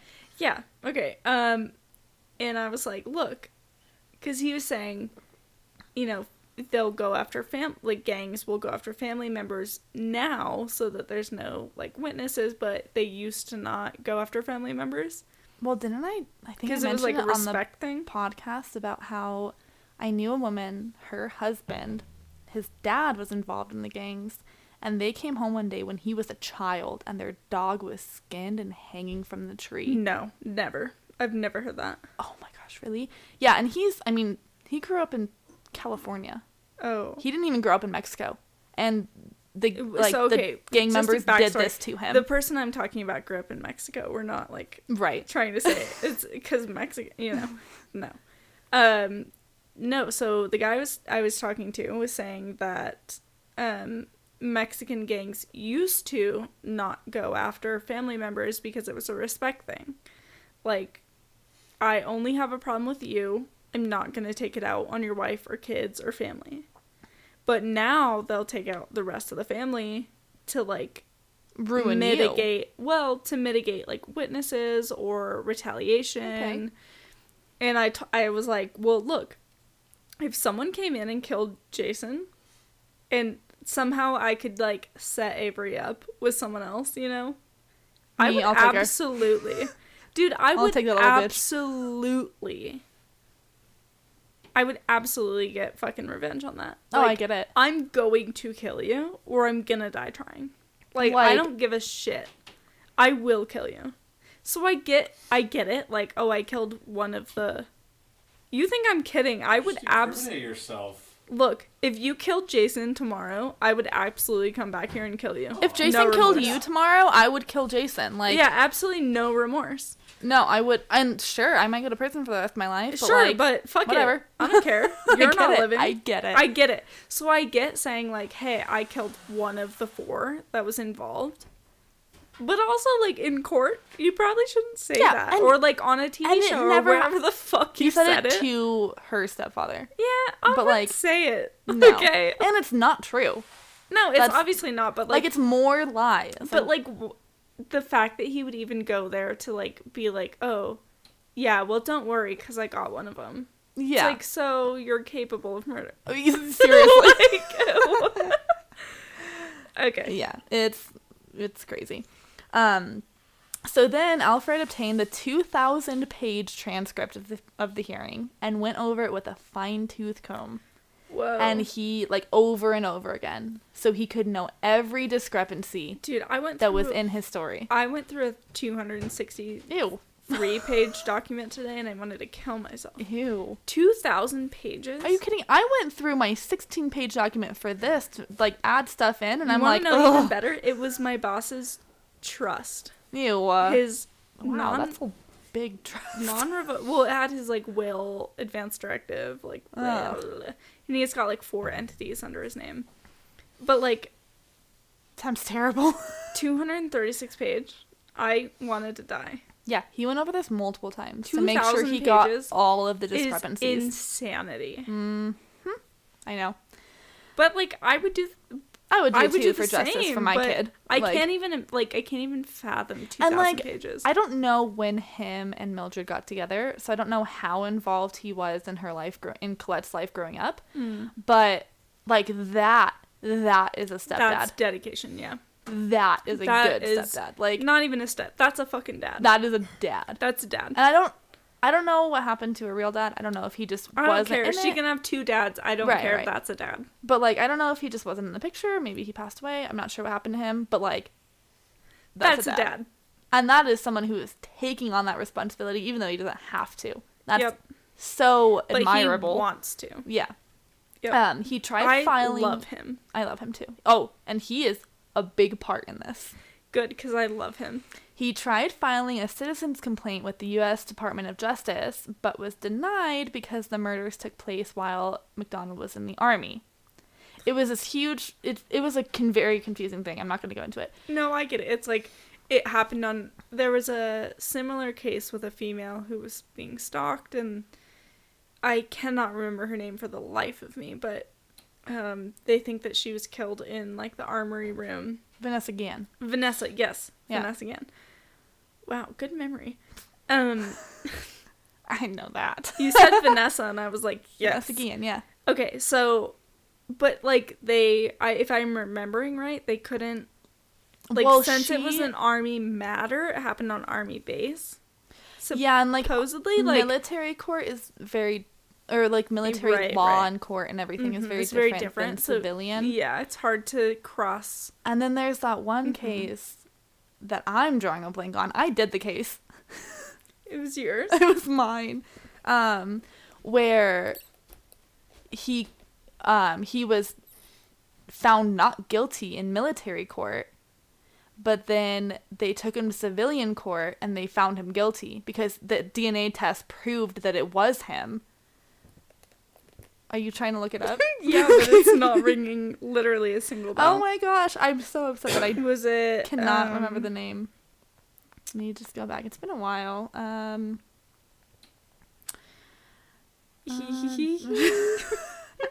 do, We are the- I am the worst. Hold on, I'm just gonna pause it real quick. Okay, I have figured it out. It was Timothy Hennis and the Eastburn family murders. Okay. Yeah, so he was sentenced to death with the military court and then acquitted and released, right, but then right. they went to civilian court and he was sentenced again once the DNA matched. Right. Okay. So that was the one I was trying to figure it out. Um, sorry, I totally lost my pa- my place of where I was at this though. Okay, so um, after he was denied the citizen's complaint with the U.S. Department of Justice um, because he was in the army, he went to the FBI, who also refused to take on the case. Really? Okay. Mhm. Um, but he was not going to stop fighting Good. he was like this is my freaking daughter like Yeah. we are we are getting him in prison on april 30th 1974 alfred kassab his attorney richard Cahn and cid agent peter Ke- kearns uh, decided to present a citizen's case to judge algernon butler so judge butler asking for Algernon is a first name. yeah Yikes. Yeah. um, asking for a grand jury to indict Mac uh, MacDonald for the murders. Sorry, I have Mac as the Right. as the hyphenated name. Um, it was granted, and within a month, attorney Victor Woerheide deemed the case worthy of prosecution, as uh, Wikipedia stated it. On August 12, 1974, a grand jury convened and 75 witnesses were called to testify and new evidence emerged. And as much as I would like to take you guys down this rabbit hole, I'm not going to. There's already too much information on this case, so we're just going to keep going in. Um, on January 24th, 1975, he was officially indicted on three counts of murder and was arrested right away. Four. Four counts of murder. Correct, but like three. I know. I know. Legally three. Friends and family placed his bail and he was released on bail on January 31st. He pleaded not guilty at his arraignment on May 23rd. Segal, his lawyer, filed to dismiss the case based on double jeopardy and the right to a speedy trial. Double jeopardy doesn't count He- though. Oh, girl, I know it. I have a whole like rant in here about that. He was never convicted. And he was never found guilty. He was never found innocent. He never went to trial. Right. You cannot claim not double, jeopardy. No. But they keep they keep at the double, double jeopardy angle. And I don't it gets denied every time. Like there's Okay, no good. double jeopardy. I don't get it. Because it's not. Yeah. And on July 29th, Dupre- Judge Dupree denied the arguments and the trial was set to start on August 18th. Good. However, on August 15th, the Fourth Circuit Court of Appeals issued to stay the proceedings, which means that no further legal action can continue. Can't go on with the trial. Literally Why? nothing can keep going. Why? I don't really know. I literally don't know. Um, basically, he's free. Everything comes to a halt. You can't do anything on the case. Nothing at all. He's just out there living his life. Are you actually kidding me?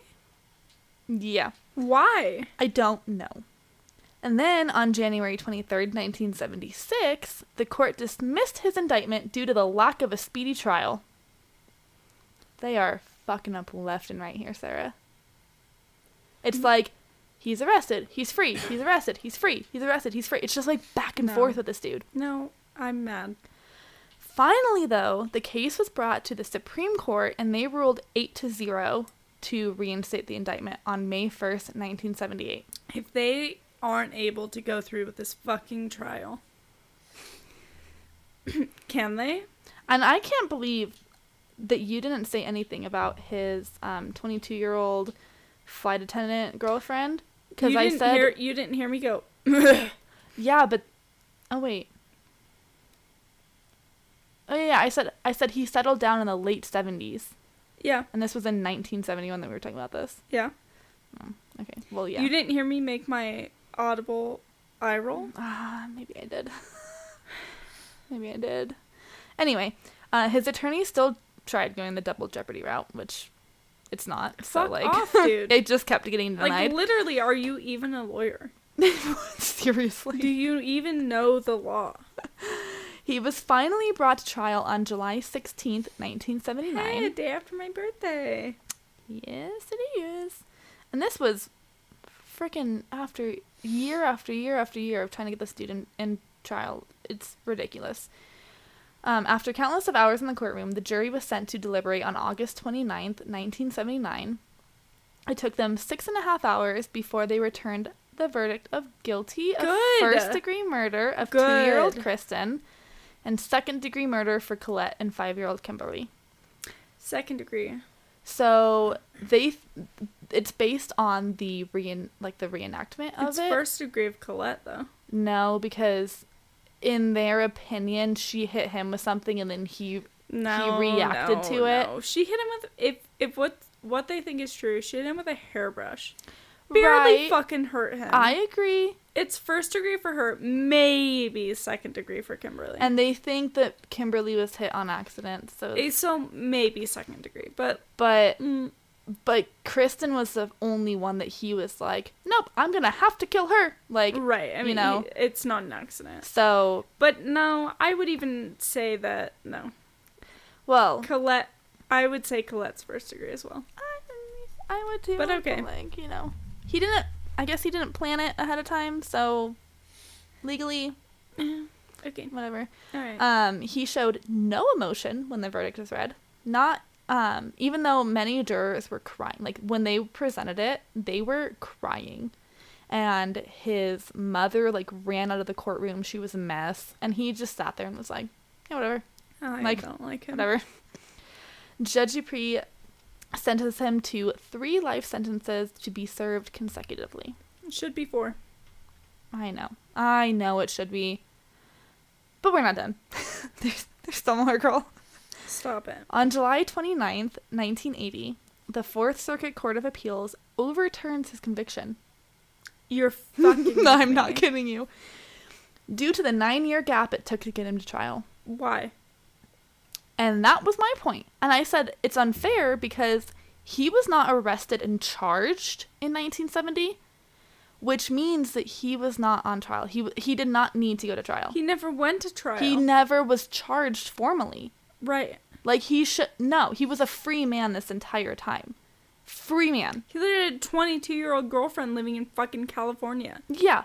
Working at the hospitals, It's like not like he was waiting in jail for Yeah. his trial. And then 1975 and the, when when they were like, "Oh, well, we should probably like maybe think about charging this dude." yeah. So it's like he was not charged. So, but they overturned it. It's I know.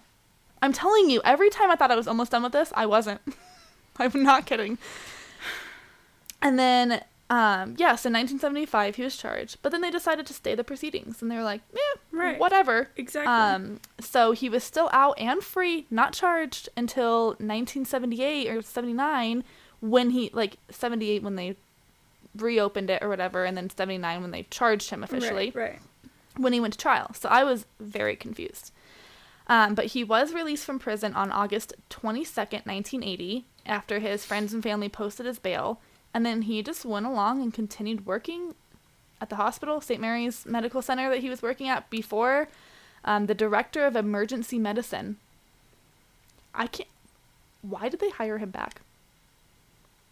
I I don't get it. I have no words. I have nothing to say. Yeah, it just keeps going. there was another appeal in December of 1981 to which all 10 judges of the Fourth Circuit had to sit in like usually it's like one judge that they present to and they decide. No, all all 10 had to. They voted 5 to 5, meaning that the dismissal of his charges were upheld and he was still a free man. So it's a hung jury, right? Basically. Yeah, it was it was even on both sides and they were like, well, since it's even, majority is for the defendant. Not guilty. Yeah. Right. So they That's upheld bullshit. his his con- his reversal of convic- conviction, and he was a free man. In March, With all that evidence, though. oh, it, Sarah, it still gets more wild. this is ridiculous. I'm telling you. In March of 1982, he announced that he was now engaged to his girlfriend Randy D. Markwith.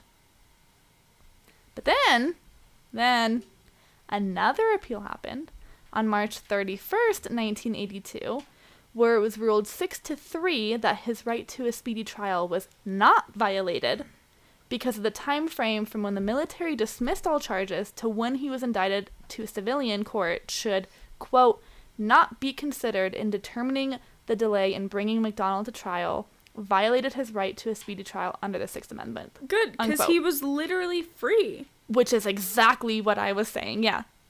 Like he was not there there was no violation there. Yeah, there wasn't. So he was immediately rearrested and put back in prison to serve his 3 consecutive life sentences. Okay. He then fired Segal and hired new lawyers. They appealed based on him not being found guilty beyond a reasonable doubt in 1982, but it was denied. Another appeal due to suppressed exculpatory evidence in 1985. Do you know what that means? No. Me either. I've always heard the term, but I've never known what it actually meant.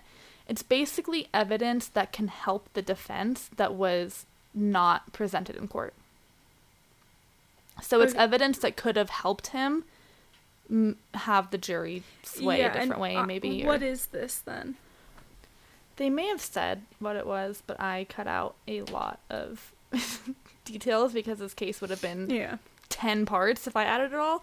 Um, so I'm not sure what that defense was, um, but it was denied. So Okay. it doesn't matter. um, and then, sorry, I lost my place again. Oh my goodness. Where am I? That was in 1985. Another appeal for prosecor- prosecutorial misconduct in 1991, which was also denied. Another appeal about basically the same stuff. And he was requesting a new trial based on the suppressed exculpatory evidence, but that was also denied in 1992. On September 2nd, 1997, the court granted MacDonald's motion to file a supplemental affidavit. There were sa- sarin fibers? Saran fibers? I have no idea. I'm just going to say saran. I'm not sure either. Um, found at the crime scene that didn't match any of the evidence that was collected. Like, okay, saran wrapper? Like, no, I'm going to say cellophane? sarin actually. I'm okay. gonna- I'm going to change it. But what is that? How do you spell it? S A R A N. And I, I know what it is, kind of. Um, so typically, sarin fibers are used for doll's hair. But prior to 1970, which is when the murders took place, they were also commonly used for wigs, which falls under the exculpatory evidence because that is something that could possibly have helped him in the trial if they were to be tested Okay. to make sure that they weren't one of the kids' dolls. He wanted them to be tested for DNA, and they were. Um, no, okay, look, I just looked up saran fibers. They've been used for home furnishings, automobile upholstery, belts, sports bags, and shoes. Well, apparently, prior to 1970, they were used for wigs. And also doll's hair. Okay. So I don't know. Um, they were granted permission to test the blood evidence as well. So they were really hoping that the evidence would match the then 17 year old drug addict um, Helena Stoeckley and her boyfriend Gregory Mitchell. Right. This started in 2000 when they started testing the stuff. Took six years. So by 2006, all the DNA and hair samples, because they had like not only the saran sarin fibers, but they also had like actual hair samples here and there. Right. Um, everything had been tested, and none of it matched Stoeckley or Mitchell. Of course. And most of the hair fibers in the rooms were matched to MacDonald himself. However, there were three hairs one from the bedsheet in the master bedroom, uh, one found near Colette's legs, and one tiny little one fifth of an inch hair found under Kristen's fingernail that did not match any DNA from any of the four family members or any suspect they may have had. Which is What? strange. Including Stoeckley and Mitchell. Okay. With this new evidence, he filed. Was it the babysitter?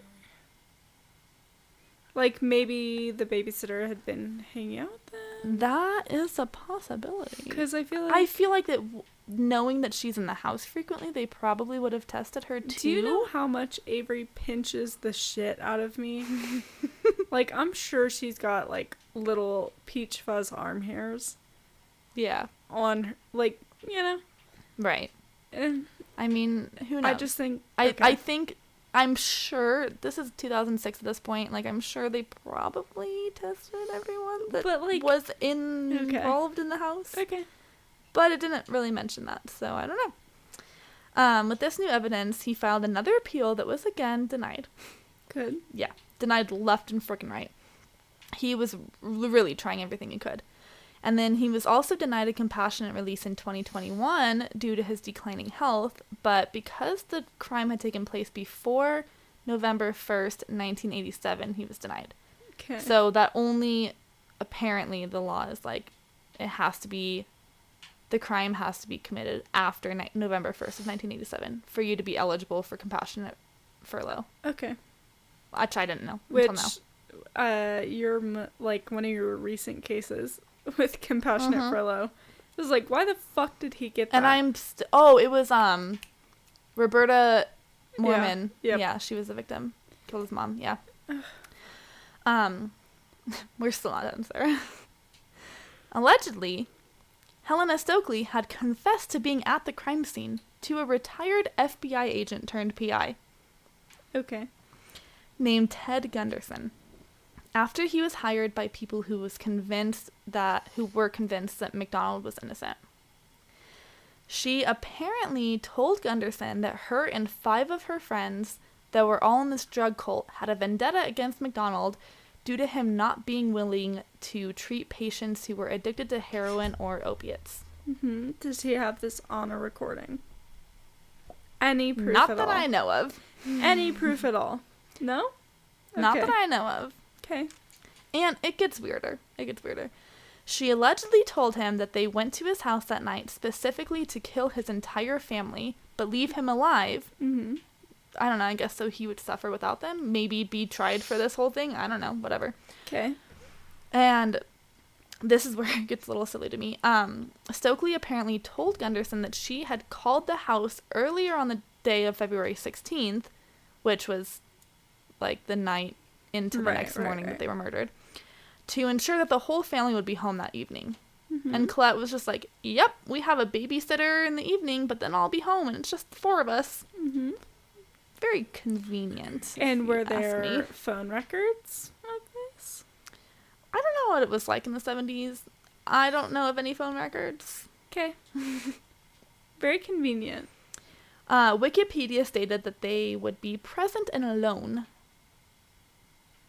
Although I don't know if that's the exact words Stoeckley used or not. But, like, yeah, no, we're going to be present and alone. Like, don't you worry. Yeah, It sure, just seems sure, strange, sure, you know? Yep. Um, To a random stranger. Yeah, someone you we'll don't even know. Here. yeah. So, Okay. I don't know. If somebody was calling my house asking if me and my family were going to be I'd be alone like, and home. Um, yeah, we'll be here, and so will my dad and my mom and my gun. I was going to say in my guns. yeah, No, guns plural. I don't even have a gun. I'd say guns. I do. I have a gun. I know. Jealous. Um yeah, it was just weird. So she goes on to say how they dropped mescaline. Bef- have you heard of that? I have, but I Okay, did don't. I say it right? Mescaline. It's basically it's similar to LSD. Very similar to LSD. Like it gives you kind of the same symptoms and Um, Whatever. it's a naturally occurring psychedelic of the substituted.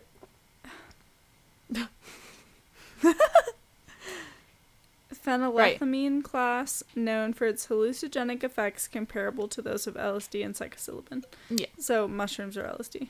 Okay, yeah. So the, apparently they dropped that before heading to the house, which is, um. Oh, and then things went awry very quickly. Mm-hmm. This is apparently all what she said. Mm-hmm. Um, as they were fighting with MacDonald, she ran to the back bedroom and saw two of her friends beating Colette and Kimberly on the bed with quote "Death to all pigs" or something like that unquote written on the headboard. Right, but it just said It just pig. said pig.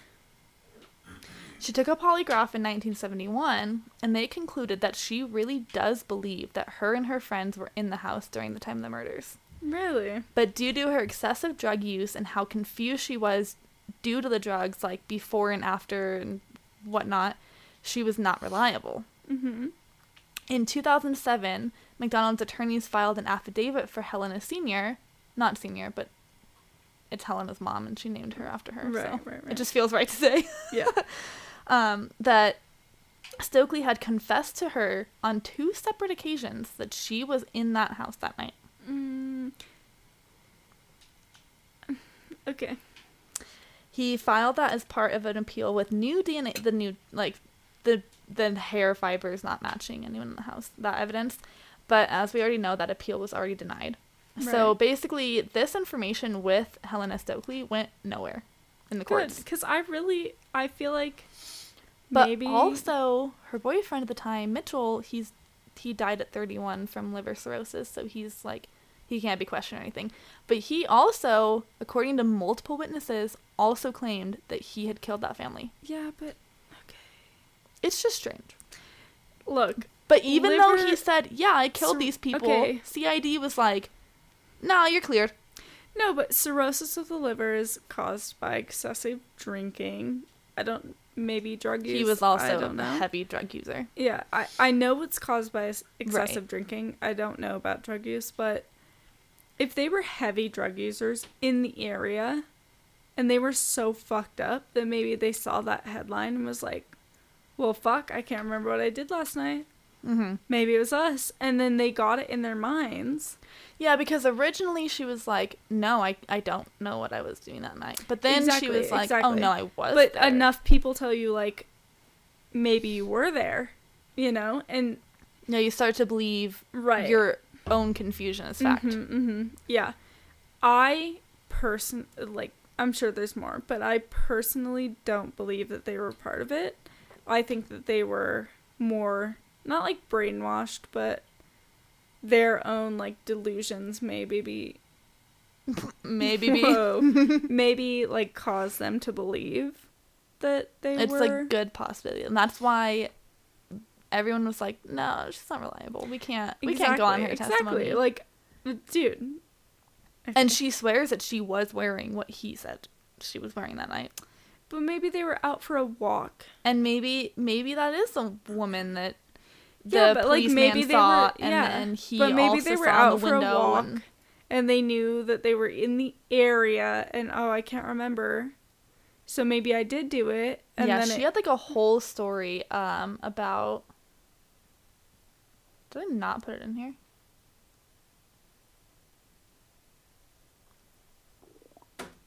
Did you hear that? Was that was my stomach. tummy. Oh my goodness. Wow, I didn't put it in here, but she had like a whole story about how, um, like when they got in there, things went awry.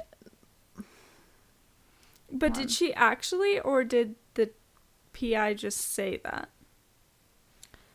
I don't. I think this was the PI's account. because you mentioned about how the pi said that Oh yeah, I already mentioned how like she saw two of her friends beating Colette. Kimberly, and- Allegedly, allegedly, yeah. yeah. but like this never came out of her own mouth No, and she was called to testify at like the last hearing, and it still didn't go anywhere. So exactly yeah okay it's just like strange that she would even like her mom said that she was terrified of the prosecutors so she wouldn't come forward but then she ended up testifying anyway and then still nothing happened to her. Okay. I don't know. It's just it's just weird.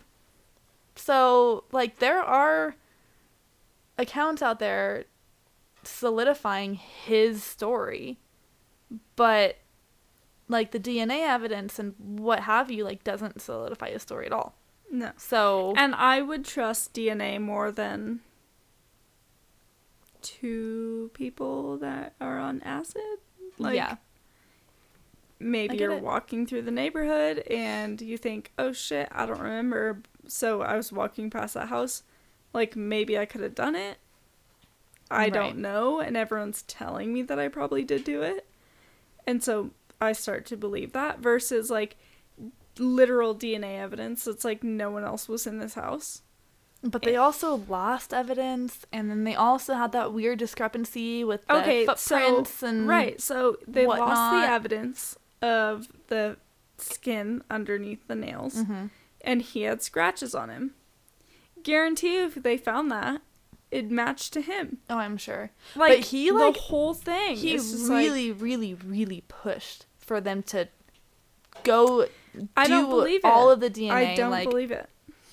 But why would you push it if I don't believe if it. you knew for sure? no, It's just strange. It's all because you want to look. You know they've lost it. No, but they didn't lose the hair strands and and stuff. Okay, like still, it's like it's just weird. no. I I just don't believe it. I don't know. Maybe I just he don't believe it. found a dog and grabbed a few hairs off of the dog. I don't believe it. I don't know. I really don't. But yeah, so that is pretty much everything. Um, he is still alive and serving his sentence in Cumberland, Maryland. I'm so glad he's still in jail. and he is still continuing to this day to maintain his innocence. And Colette, Ki- Kimberly, and Kristen were like just really amazing little, hu- well, little humans and big human. Right. And like I said, they are so freaking cute. um, all three were laid to rest together in Washington Memorial Park in Long Island, and their headstones were changed from MacDonald to Colette's maiden name of Stevenson. Good. So they are no longer MacDonald's in the eyes of the world. And there is a book um, called Fatal Vision about this, which I did not read, but I would actually like to. And what I don't like about it is that Jeffrey McDonald is the one like explains Mm. his wife and kids Okay. good things. But like It's unrealistic for someone who may have committed this Right. crime. and um I should look at when the book was published cuz maybe it was when he was innocent, quote unquote. no, I it just was 1984. Have, he was in prison already. I have a really hard time believing that Actually, I think that's the the movie. There's a movie about it. no, I look, I don't claim to know anything. I wasn't there. But I just have a really hard time believing that this was something 1983 is when the book came out. So he was already in prison. Yeah. I just don't believe it. I think that he did it. All the DNA And you know what? We're allowed to think that because he's convicted. We don't even have to say Yeah. He did it. I there if if the DNA evidence like that's DNA evidence is more convicting than witness statement, right? Like Right. witnesses can lie. And witnesses can also genuinely believe their truth, but it might not be the real truth. Right, enough enough drug use and like Especially drug use you'll believe anything. And so DNA evidence is like the most solid evidence in my opinion. Yeah, I agree. Cuz like um there's been many cases out there where like there's 10 witnesses or whatever and each one has a different account and a different description of the assailant and it's like that's how you know that witness testimony cannot be trusted Right. It's not 100%. It's not 100%. And so DNA, the fact that DNA didn't point to any of those people just tells me that like maybe they were really high and were walking by and thought, "Okay, I must have gone there because I walked by and I can't remember."